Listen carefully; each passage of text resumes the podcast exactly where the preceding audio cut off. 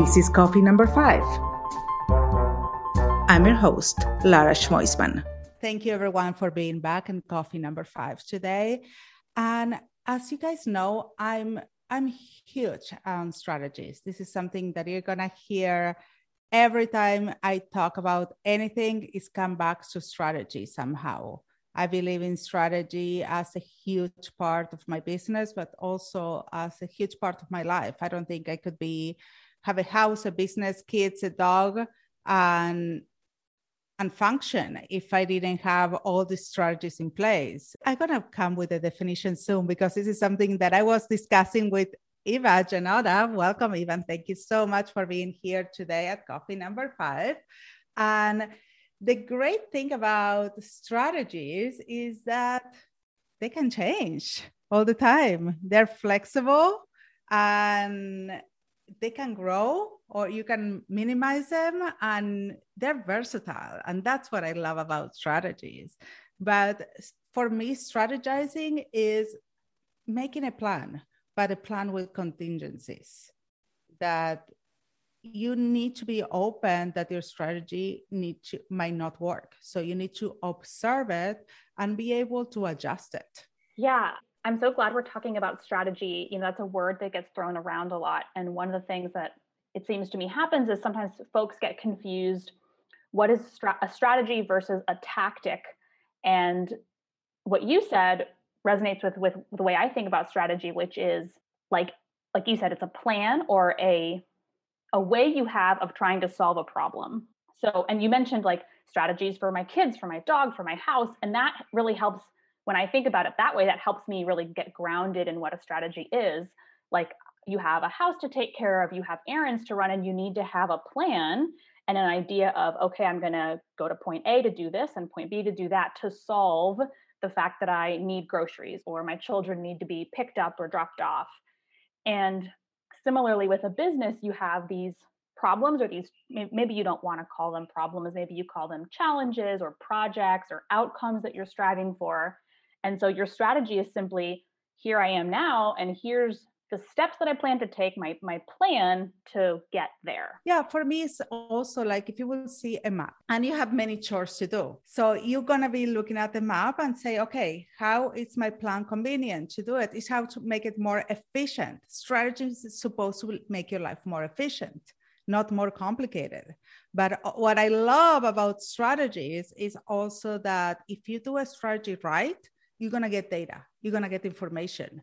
So from that information because that's why it's really important to be consistent with the strategy. If you get information then you can learn what you did right and what you did wrong. And you can evolve that strategy in something that is even more efficient.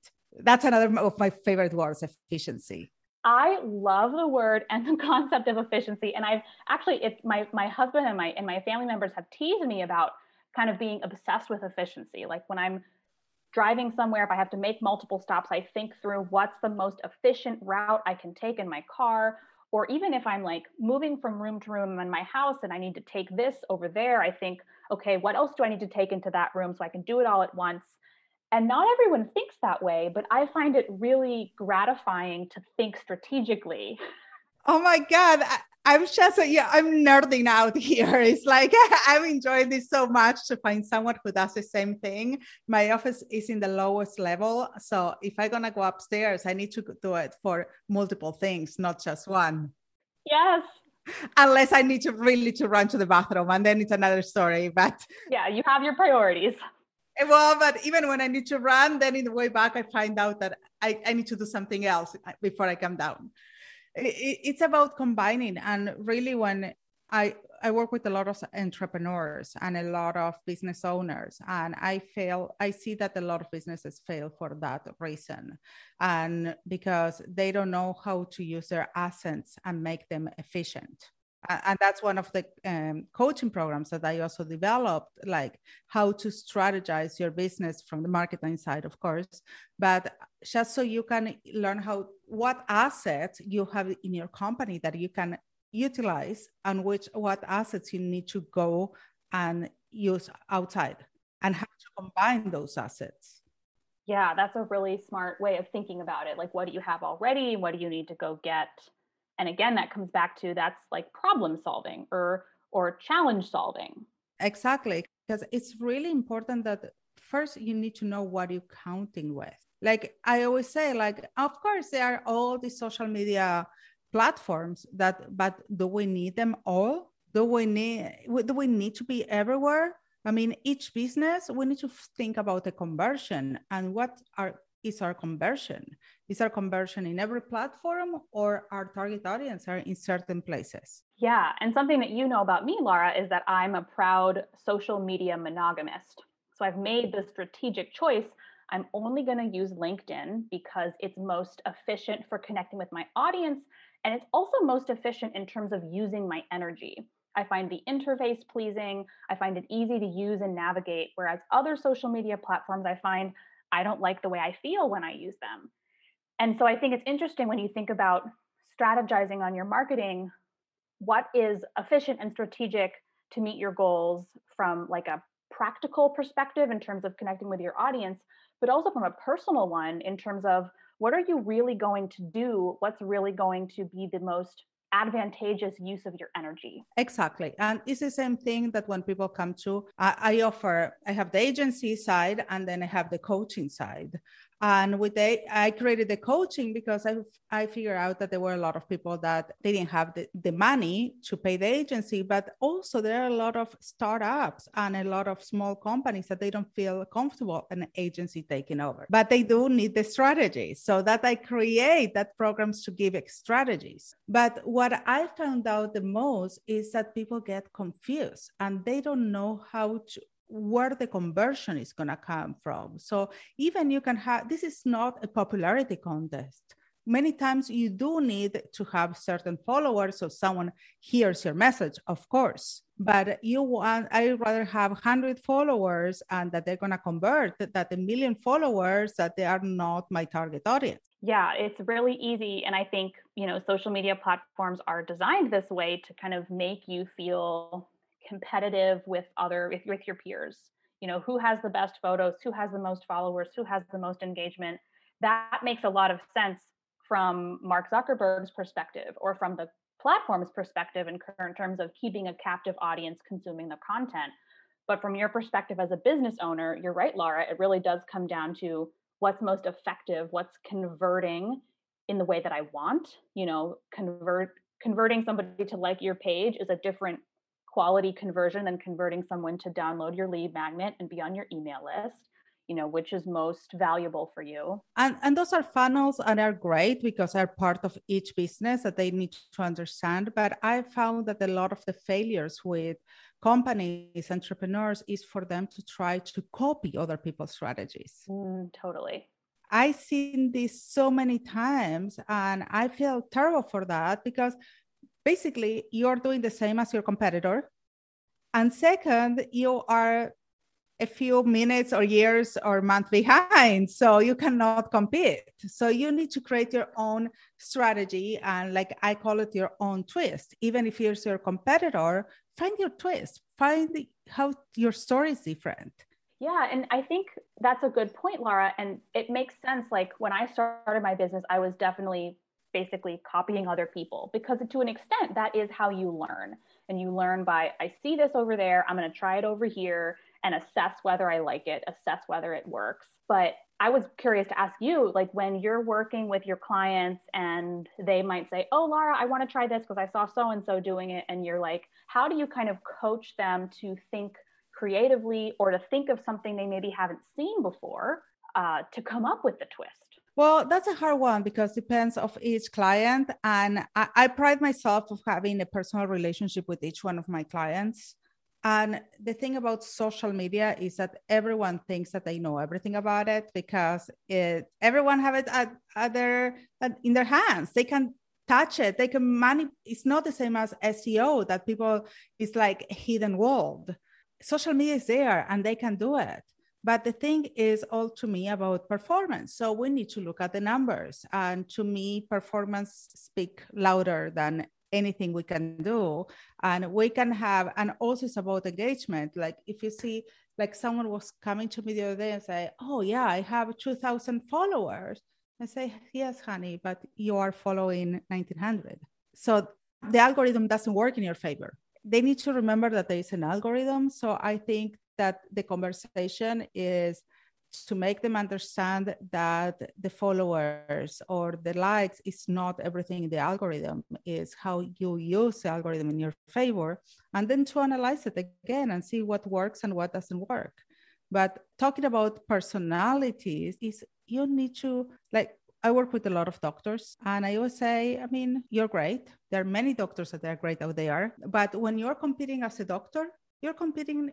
Your competition is one, and it's your personality. Why people will choose you against another one? Let's say that they both are under have insurance or they don't have insurance.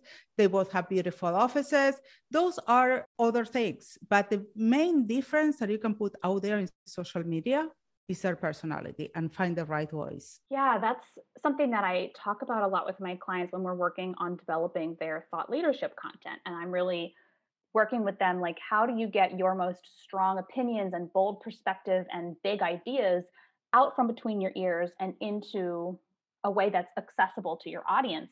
And part of it a huge part of it is the personality. You know anybody can kind of or I, I, would argue that anybody can kind of write in sort of like a professional tone and it ends up all kind of sounding the same and being indistinguishable from other people who are writing in a professional tone. But when you start to use metaphors and tell stories from your life and bring some of your own humor and quirkiness into your content, that's when it gets to exactly what you're talking about, Laura, where suddenly your audience can distinguish, oh, this is the doctor or this is the person that's really going to resonate with me. I want to get my information and my learning from them not because of their qualifications per se or because of the beauty of their website or their office or their brand, but because the way they connect with me makes me feel really seen and heard and drawn in. Absolutely. And also, it's the same way and with anything we do in life. Unfortunately, I believe that we live in a very PC, politically correct world right now. And we were taught well not me because i i didn't grow up here but uh, i i can see it with my kids that they are taught not to say certain things not even to think certain things. Like i always say many times educations will take them uh, prepare them to work in a cubicle without a window and not to see the world and there are so many things in this world that they are not right or they are right and but very few people speak up. Very few people are uh, taught how to make a process of thinking, hey, or take the five minutes, how I really feel about this. And we taking what other per- people think about this. I think that what's when we're talking about tough uh, leadership is about recognizing how we really feel about things and not that we're taking it from someone else. Yeah, no, Laura, what you just said is really important. I want to first just quickly about the political correctness. You know, one of my clients wrote about this recently, and she said when she pointed out that when people kind of complain about not being able to say things or needing to be politically correct, she challenges you to ask yourself, who am I not respecting right now? Because a lot of the time, why I think political correctness is valuable and important is because it ensures that groups that have historically not been respected do get the respect that all human beings deserve. But on the other hand, what you just said is really important asking yourself, how do I really feel about this? Because you can have an unpopular opinion that is still respectful. And I encourage my clients to, to develop their unpopular opinions, provided that they're not offensive to anyone, of course, but to develop them because unpopular opinions anything that goes against the status quo and that really comes from a place of in like feeling in integrity with yourself and really trusting you know what i think about this and what i feel about this is valuable and i'm not alone. And if i can have the courage to come out with my unpopular opinion or my strong perspective that might might not be agreeable to everyone then i'm really going to attract people that feel the same way and I'm going to repel people that don't. And that is very valuable for building my audience and growing my business. I, I believe it was George Bernard Shaw who said that we don't fall in love with the perfect, we fall love, in love with the per- imperfections. Oh, I've never heard that quote. I really like that. Yeah, and I love that one. I, I so I think you need to show yourself as in, imperfect that you could be because that makes you more human, and that's what we fall in love with and sometimes that involves like making mistakes and owning up to them publicly and being honest about where you're still learning or where you were wrong a couple of years ago and now you've changed your opinion. I changed my mind. I learn. And that's okay. And that's okay to keep learning. I think that I will appreciate and I, I would value someone who said, I made a mistake, I changed my ways, and I will respect that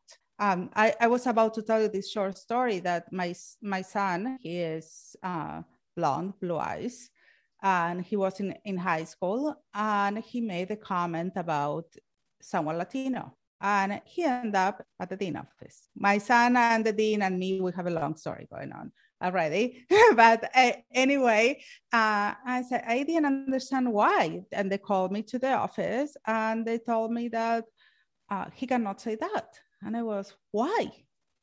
He just said that he's Latino and my son is half Latino. Yeah, but he's blonde and he has blue eyes. So the, the perception is that he's not Latino. It's like, really? We live in this world that is all about the perceptions? My, my son is half Latino, is half Middle Eastern, and it's like he's a mix. So we are like, it's reverse discrimination somehow. It's like every time that we're allowed to say less. I mean, it's okay to say something about a Latino because it's part of the culture, and I'm proud Latina, and I feel like I identify by that. So why I would off- be offended for someone to call me Latino or Latinx now? It's supposed to be. right. Yeah. I mean, people identity politics can get very uncomfortable. I think particularly for white people who haven't grown up being accustomed to identify ourselves as white and that's my identity. And you know the way that uh, most white folks are brought up in the United States at least is we think of our identity as sort of neutral or non-existent and everybody else you know people of color of different stripes they have racial identities and we don't. And that in my from my perspective makes us can make us very awkward calling things what they are um, identifying ourselves and others using a proper language. We sometimes just want to pretend it's not happening, pretend it doesn't exist. Exactly. I'm done with the pretending. I mean, you're not insulting anyone by saying who they are. I mean, would be would you offended if they tell you you're a white person? Absolutely not.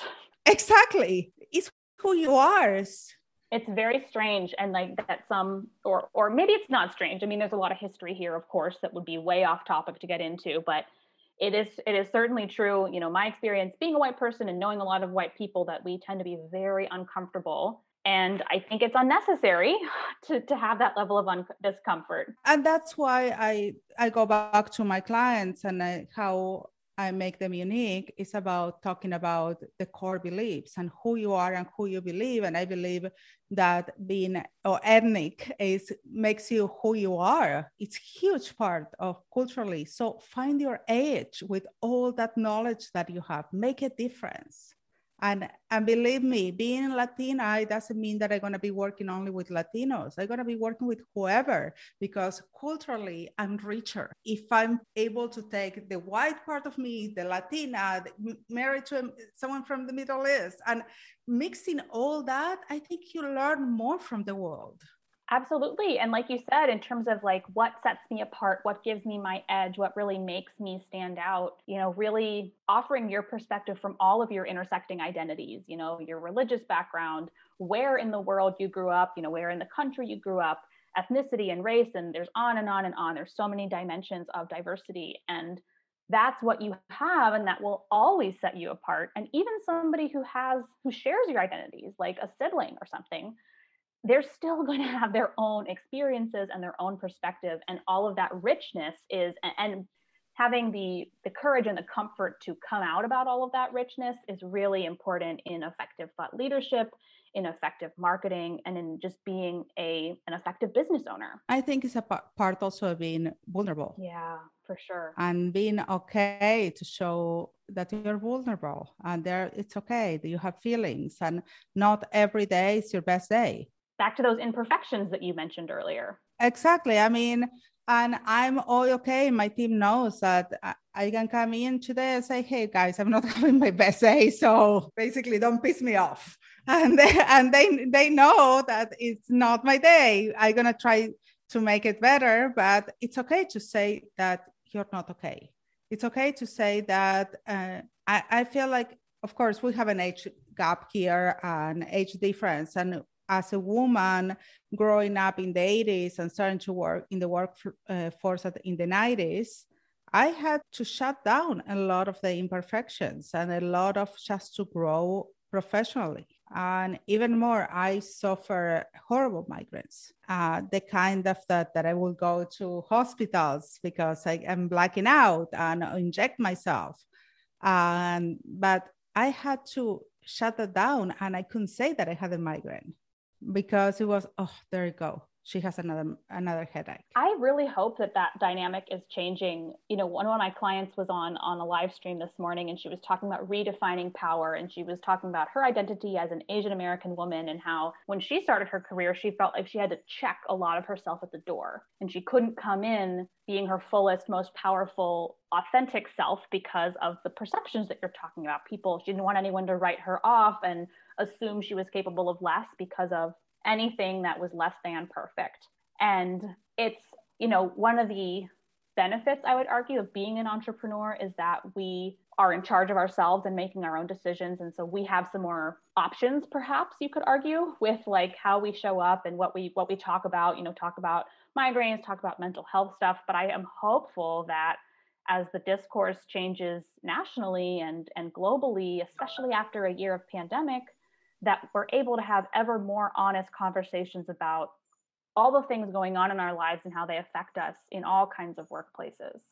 Yeah, and I want to go back for a minute uh, about the leadership. I learned that being a leader is not easy. being a leader, uh, I don't know your definition of leader, but for me, being a, a leader comes with responsibility is a responsibility not only to lead others, but also to mentor others uh, and to be de- there for them. And with that leadership, also is a responsibility that others might follow. and I feel like a lot of people want to take that responsibility of leadership without, but then when finally they get the followers, like, what's going on here? What do I do now? How you prepare someone for that? Yeah, one of the things I'm thinking of is I've had a couple of instances where clients of mine, you know, when they start working with me on their thought leadership strategy and marketing, they'll start to gain followers. And so they'll start to get more attention and more feedback. And sometimes that feedback is negative and people don't like what they're saying. And so, one of the things that I coach for myself and I coach for them is to view negative feedback as a sign that they're doing the right thing because it's a sign that they're really challenging their comfort zones, that they're really challenging themselves to say what they truly believe and value. And inevitably, you know, you're not here for everybody. Some people are just perpetually grumpy and unhappy. You can't make everyone happy. And so, what I find very helpful to think about for myself and my clients is okay, pushback, that's a good thing. That doesn't mean that you need to shut down and stop doing what you're doing. And when you talked about Laura, you know, like you get more followers, you have more responsibility to keep showing up for them. One of the things that I come back to with myself all the time is consistency. And that doesn't mean perfection, right? Like consistency just means like sometimes I might have an off day, an off week, and my consistency means being open about that with my followers rather than sending a quote unquote perfectly edited email but the fact that i don't ghost on them i don't disappear i don't bail that that shows them that they can trust me that they can rely on me in some you know that i'm going to be there even if it's not in my most polished or um, perky or humorous way yeah I, I struggle with you and i'm to let you go with but another phrase that I love, and I'm sure you're gonna love it too. This one is from Don Quixote, as it and it says um, something like, "Hey, Sancho, if the dogs are barking, it's because we're gal- we're moving. Mm, I love that. Oh, you are so good with the quotes. I love quotes.